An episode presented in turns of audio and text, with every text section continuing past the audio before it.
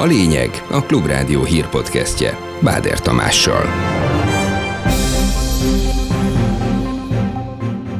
Üdvözlöm Önöket! A Klubrádió mikrofonjánál Hardi Mihály. A lényeg legfontosabb hírei először röviden. Ukrajna független állam és az is marad. Egyértelmű jelzést küldött a Vilniuszi NATO csúcs Moszkvának. Teljes a csok stop a városi fiatalok számára. A megszorítás a jogosultak kétharmadától elveszi a kedvezményt. Viharos időjárást hoz a közelgő hidegfront, lesz itt minden, villámlás, felhőszakadás, jégeső. Következzenek a részletek.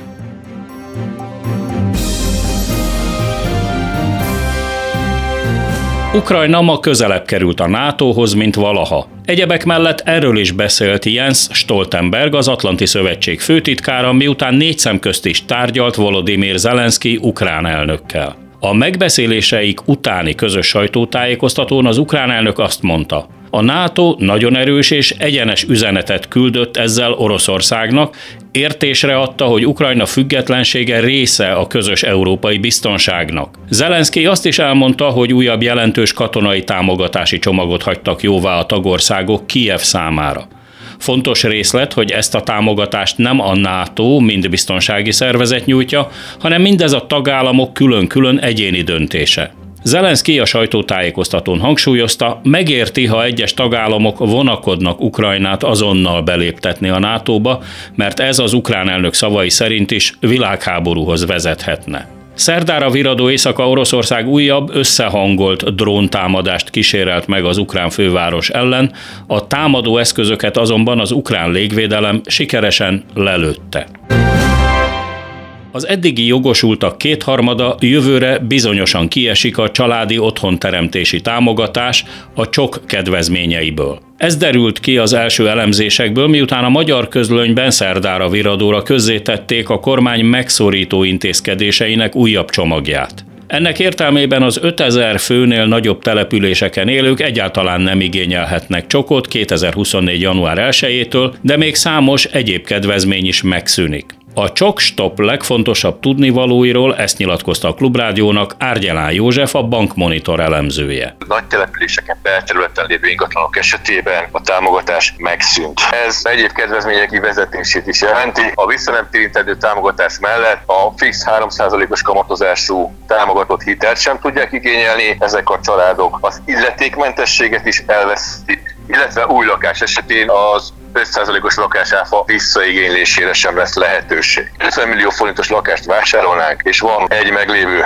egy vállalat gyermekünk, akkor ugye 1 millió 430 ezer forint sok támogatást kapnánk. Kaphatunk mellé még 10 millió forint 3%-os kamatozású hitelt. Mivel vállalunk gyereket, ezért akár 10 millió forint babavárot is felvehetünk, és ez ugye kamatmentessé tud alakulni. Mivel mindent elveszítjük, gyakorlatilag ezt valamilyen hitelformából tudnánk pótolni. Jelenleg a piaci hitelek kamata durván 8%-on van, tehát ezt a forrást piaci hitelből pótolva, nagyjából 20 éves futamidőt feltételezve 20-22 millió forinttal emelkedne a családnak a költsége gyakorlatilag a lakásvásárláshoz kapcsolódóan csak azért, mert ez a támogatás megszűnik.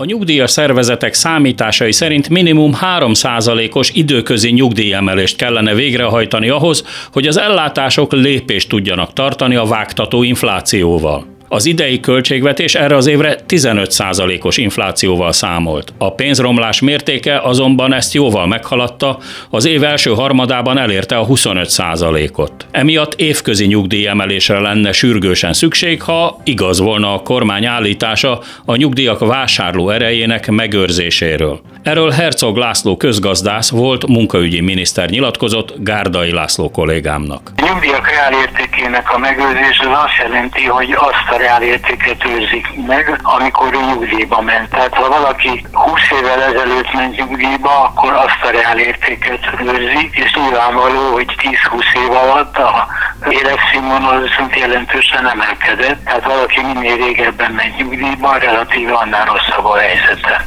Az állam ugyan betartja a törvényi előírásokat, de a nyugdíjasok a késleltetett emelés miatt évek óta rendre hiteleznek az államnak, vázolta a helyzetet Farkas András nyugdíjszakértő. Nem írja ugyan elő a nyugdíjtörvény a nyár közi rendkívüli emelést, de a kormányzat a nyugdíjtörvény felhatalmazása alapján pozitív irányba mindig eltérhet. És mivel tavaly is, meg tavaly előtt is ezt megadta a nyugdíjasoknak, hát azt szerették, hogy kapjanak idén is kiegészítő emelést, kb. 3%-os mértékben, mert összes szakértői előrejelzés az azt mondja, hogy az éves infláció 18% körül alakulhat. Maga a Magyar Nemzeti Bank is azt mondja, hogy hát minimum 16,5, de inkább 18,5 százalék közötti sávra lehet tenni az éves infláció alakulását. Ebből kiindulva azt szeretnék a nyugdíjas szervezetek, hogy ezt a pluszt, ezt a 3 százalékot adják meg nyár folyamán, és ne kelljen novemberig várni, mert addig a nyugdíjas társadalom ennek a 3 százaléknak az erejéig hitelezi az államot.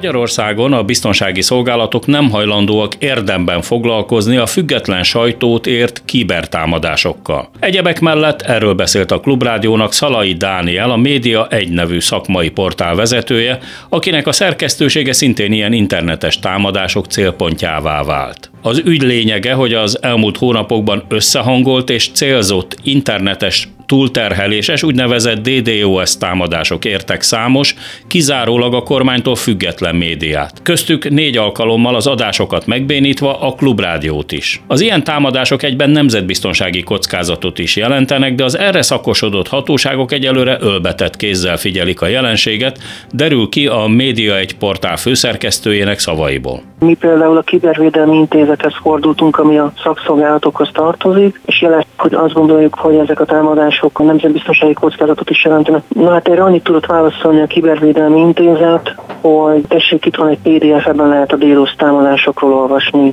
Abban sem lehetünk biztosak, hogy a támadó nem valamilyen állam közeli szervezet. Kérdés, hogy megbízhatunk-e az államban, amikor egyébként államtól várunk segítséget. Nyilván erre semmilyen bizonyíték nincsen, csak azért föltűnő, hogy ezek nem ilyen különálló esetek. Magyarországon menthetetlenül elavultak a közlekedés szabályai, az érvényes kreszt közel 5 évtizede fogadták el, és nem álltak ki az idő próbáját. A szabályrendszer képtelen lépést tartani a közlekedés új formáival, mint amilyen az elektromos rollerek megjelenése, vagy a városi kerékpározás tömegessé válása. Ugyanakkor a Kresztől senki sem várhatja el, hogy a szabályrendszer önmagában képes lenne megakadályozni az ön- és közveszélyes száguldozást a városi utakon. Hegyebek mellett erről nyilatkozott Pető Attila, az Élőben a Városból című műsorunk Kressz professzora, Parakovács Imrének a reggeli gyorsban. Épp mosolyogtam a napokban, mert utána néztem, most már négy éve tudatosan minden össze bejelenti a kormány, hogy akkor most már hozzányúlunk az elektromos rollerekhez, beillesztjük a kreszbe de még mindig nem történt semmi, és nem tudom, hogy ezt tudatosan húzzák, vagy egyszerűen képtelenek pontos szabályozást írni, és hát ugye az említett esetet figyelve, hát hogyha a lakóterületen belül 50 km per óra megengedett legnagyobb sebesség, akármit írunk be a kreszbe, sajnos akkor sem fogják betartani a fegyelmezetlen emberek. De hát azért más országokban megoldódott ez a gyorshajtás, nem gyorshajtás, baleset dolog. Ez így van, de ott csak ezt módosították, hanem egyéb jobb szabályokat, például szankciókat, akár el is kobozhatják az autót bizonyos országokban, hogyha valaki többszörösen gyorshajtotta, vagy olyan büntetést kapnak, esetleg jogosítvány végleges bevonását, amint tényleg elgondolkoznak az emberek, hogy megérje. 94 éves korában elhunyt Milán Kundera. A cseszületésű regény és drámaírót Párizsi otthonában érte a halál. Milán Kundera jelentős szerepet vállalt az 1968-as prágai rendszerellenes megmozdulásokban, emiatt később kizárták az állampártból, eltiltották a tanítástól és műveit betiltották. 1975-ben Franciaországba emigrált, elkezdett francia nyelven is írni, haláláig Párizsban élt. Legismertebb művei közé tartozik a magyarul is megjelentetett A lét elviselhetetlen könnyűsége és a Tréfa című is. Bomba meglepetés született a Wimbledoni nyílt teniszbajnokság női mezőnyében. A negyed döntőben a világranglista 76. helyén álló ukrán Elina Svitolina magabiztos játékával kiejtette az első helyen kiemelt lengyel Iga Swianteket, méghozzá 7-5-6-7-6-2 arányú mérkőzésen. Az ukrán játékos menetelése már csak azért is meglepő, mert Svitolina a kislánya tavaly októberi születése miatt kénytelen volt hosszabb szünetet tartani, csak idén áprilisban tért vissza a teniszhez. A világranglista vezető lengyel Sviantek legyőzése után a sajtótájékoztatón Svitolina arra a kérdésre, hogy miként fog ünnepelni, ennyit mondott. Alig, hanem megiszom egy sört. A középdöntőben az ukrán teniszező a cseh Markéta Vondrusovával találkozik a Wimbledoni Central Courton.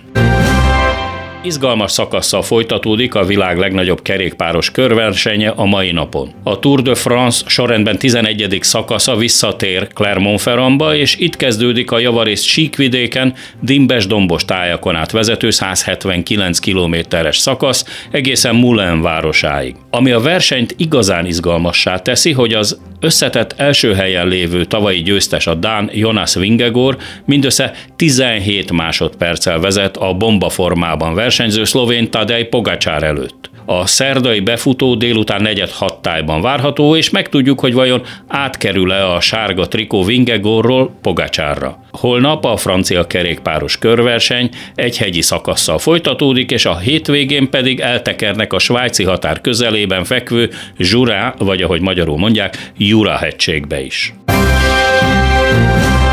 lényeg végén a holnapig várható időjárásról, amiről sajnos semmi jót nem mondhatok. Szerda este az ország nyugati és északi részén várhatóak záporok, zivatarok, jégesővel és helyenként felhőszakadással, nagyjából a Balaton tengelyétől északra. Az esernyőket nyugodtan hagyják otthon vagy a kocsiban, mert a viharos szél úgyis egy másodperc alatt kifordítja és tönkreteszi őket. Ha már muszáj a zivatar idején kimenni, akkor valóban vízhatlan esőkabátra és gumicsizmára lesz szükség, mert minden másban fél perc alatt bőrig lehet ázni. Az esőfront nyugatról keletre haladva csütörtökön reggelre éri el az ország déli, alföldi részeit. Az éjszakai hőmérséklet némi felüdülést hozhat a kánikulai napok után, mert 19 és 21 fok között lesz. Csütörtökön napközben egyszerre lehet mindenhol esőre, gyorsan kialakuló zivatarokra, utána meg napsütésre számítani. A nappali hőmérséklet várhatóan marad 28 és 32 fok között, vélhetően igen párás, kellemetlen meleg lesz, esőkkel, zivatarokkal tarkítva. A Balatonnál és a Velencei tónál is sok csapadékra kell számítani. Amúgy a nagy tavaink hőmérséklet egyformán 26-26 fokos, tehát a viharok közötti szünetekben kiválóan alkalmas a fürdésre, úszásra, de a viharjelzésre oda kell figyelni, ha csak nem szeretne valaki holnap a bulvárlapok címoldalára kerülni, mert a vihar átsodorta az északi partról a gumimatracával együtt a délire. Csütörtökön estére a viharzóna áttelepül az ország délkeleti részére, északnyugaton és a Dunántúl nagy részén pedig az esőé lesz a főszere.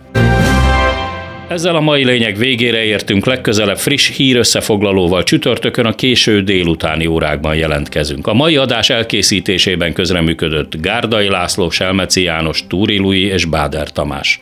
Elköszön a műsorvezető, önök Hardi Mihályt hallották. Ez volt a lényeg. A Klubrádió hírpodcastjét hallották.